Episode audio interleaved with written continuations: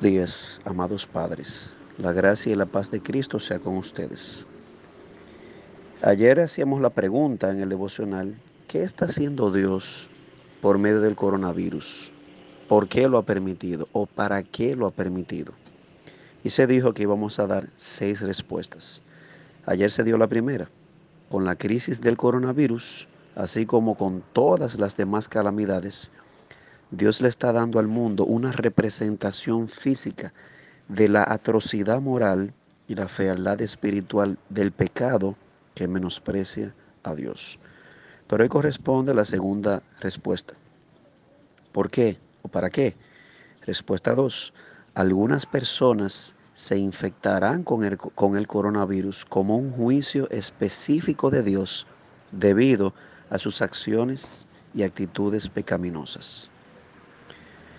El hecho de que toda miseria sea resultado de la caída en el pecado, eso no significa que todos los sufrimientos individuales de una persona sean juicios específicos por causa de pecados específicos en esa persona.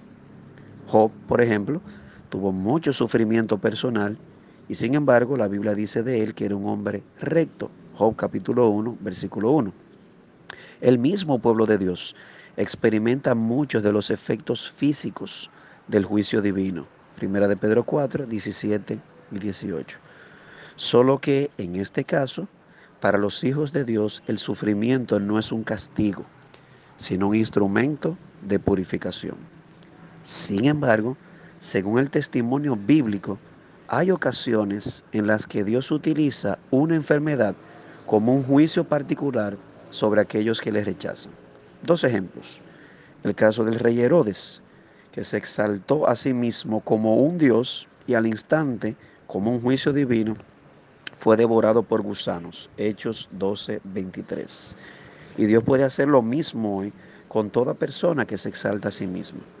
Otro ejemplo es el pecado de la homosexualidad, porque según Romanos 1, 27, al hundirse en su propia concupiscencia o el hundirse en su propia concupiscencia, ese es el castigo correspondiente a su perversión.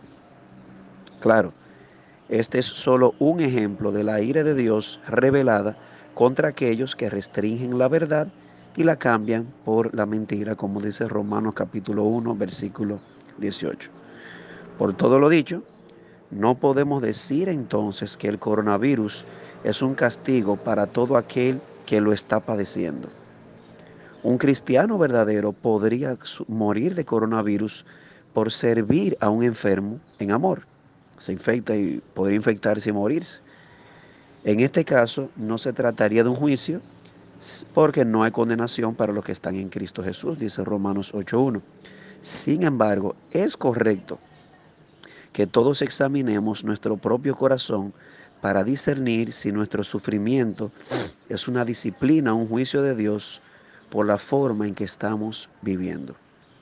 En el caso de un creyente indisciplinado podría tratarse de una disciplina porque Hebreos 12:6 dice, la disciplina del Señor, el Señor disciplina a los que ama y azota a todo aquel que recibe por hijo. Y si no es un creyente, podría ser simplemente un megáfono que Dios está utilizando para despertarlo de su sordera o de su ceguera espiritual. Quiera Dios usar el coronavirus para despertarnos a la verdad de Dios.